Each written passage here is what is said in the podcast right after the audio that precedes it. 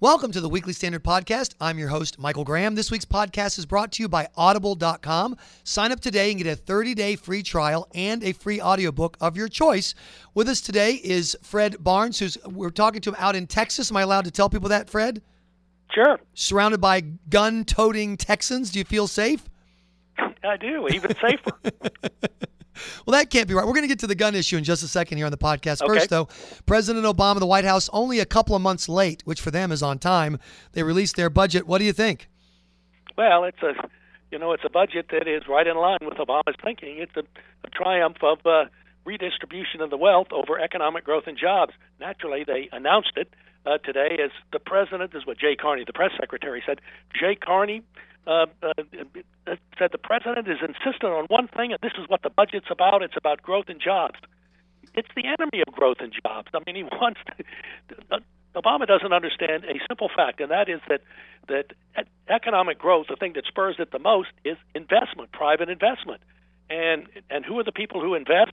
You know, they're people who do have a little more money than just the average Americans, and so uh, what's he done to them? He's punishing them. He wants to raise their um, minimum tax to 30 percent, no matter what sort of other uh, uh, write-offs they have or deductions. Uh, he wants to limit uh, how much they can use, even their IRAs and 401ks. He wants to raise their taxes, which he did, you know, by more than 600 billion in the fiscal cliff deal just a couple months ago. He wants to raise their taxes another 550, 560 billion. I mean, it's uh, it's crazy. It's uh, it's the way you don't uh, produce economic growth and jobs. Isn't it the case that if you have a minimum 30% tax, that essentially that becomes the capital gains tax rate because it doesn't matter. There's no encouragement for you to put your money into a business, into a startup, into the market because you're going to get Sure. hit with 30% anyway. Sure, and uh, he's already raised the rate on on capital gains, but that was what to 24 percent. Now this would raise it in effect, as you're suggesting, to 30 percent. He's already raised the tax on dividends. Um, I mean, this is what he wants to do, and and and and and there's one more thing he wants in any in any reform of uh, of Medicare in order to save money. He wants to raise how much uh, the wealthy over over a certain uh, salary or a certain income level, and it, it's pretty low with Obama. You know, um, he, he he wants to raise how much they have to pay to get Medicare benefits. I mean, it, it, it's across the board attacking uh, and and giving disincentives to people who might invest in the economy and create jobs. It's fascinating to me to talk because I happen to be in Massachusetts, and so I talk to a lot of President Obama fans, and I ask the same question on his budgets and economic approach. Explain to me in theory how it's supposed to create jobs because we know it hasn't.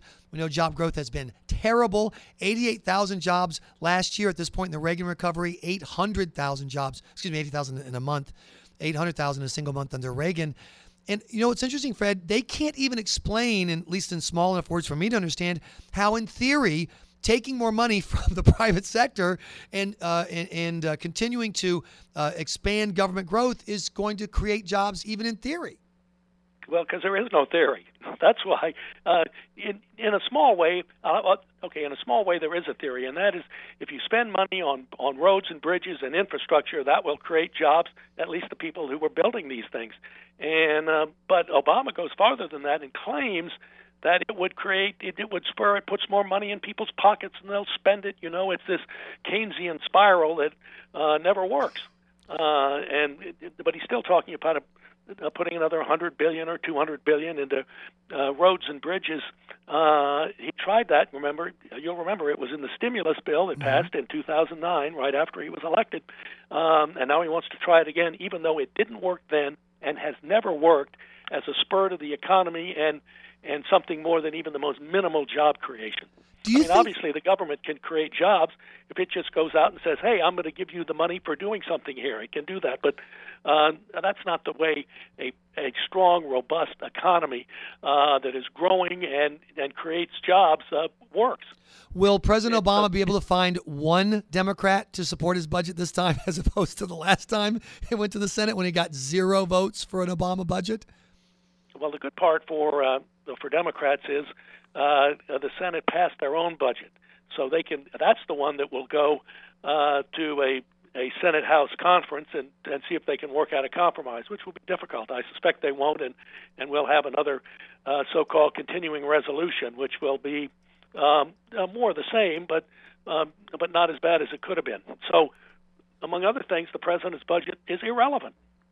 Uh, the president hasn't spent a lot of time talking about money or jobs very much uh, so far in this uh, second term. He spent a lot of time on what used to be called the God, guns, and gays issues, and you know the mm-hmm. divisive social issues, which is a fascinating strategy to me. To obviously front and center with the uh, vote tomorrow is the gun issue.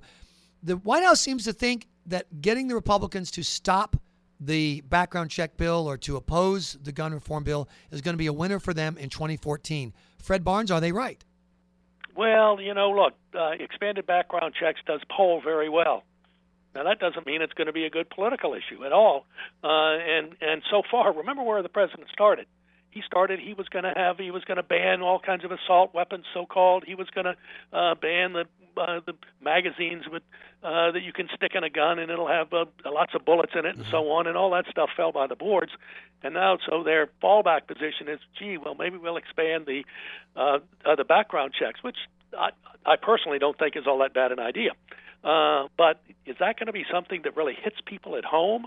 Uh, one thing the president's proposal never had, which I think is the important thing, it would have done nothing to prevent uh, gun massacres like the one in Newtown, Connecticut, mm-hmm. that spurred the whole interest in gun control again.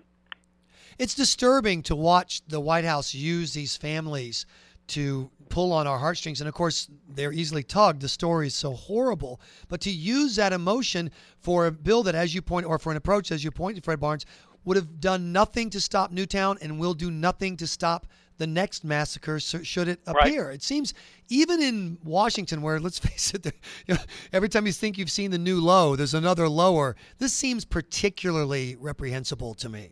Well, it is particularly reprehensible, and and, and particularly to uh, really exploit these poor people who've lost a child in Newtown and and a horrible massacre like that was, and and to pretend that uh, he's bringing him to Washington for lobbying log, lobbying for something would be relevant to uh, the whole gun control issue, and, uh, and and he's not. But it also demonstrates that this is the last thing he has. He's desperate for an argument. This is the best he has, some emotional argument, uh, and I don't think it helps much. Uh, well, we'll see. The the question is the uh, motivation in 2014. Right now, based on way the way we're going, Fred Barnes, if you had to predict whether or not the Republicans hold on to the House and or pick up the Senate in 2014, I know it's incredibly early, but how does it look to you? Well, the House looks pretty good. Uh, I think there's you know a 90 95 percent chance that they'll hold the House. It'd be very hard for Democrats to win that. The Senate's a little harder. Now, look, I think the Republicans have. There's so many vulnerable seats out there. They ought to to be able to win 6 mm-hmm. uh, or net six uh, and take control of the Senate. But you know, Michael, you and I remember what happened in 2008, exactly. 2010, when they had these great opportunities, and in 2012, uh, and they blew it, uh, uh, partly by uh, fielding very poor candidates for the Senate, and, and partly, well, in 2012 anyway, because they had a presidential candidate that didn't uh, help them down ticket. So uh, the, uh, the House almost for sure, the Senate is a possibility, but uh, you know, we just worry about 2010 and, and 2012 and what happened in those years when Republicans, uh, their efforts fizzled. Uh, and uh, alas, our time has fizzled out as well, Fred Barnes. Thanks so much for joining us here. It is the Weekly Standard Podcast. Please check weeklystandard.com regularly for podcast updates and also take advantage of the offer from audible.com. I'm your host, Michael Graham.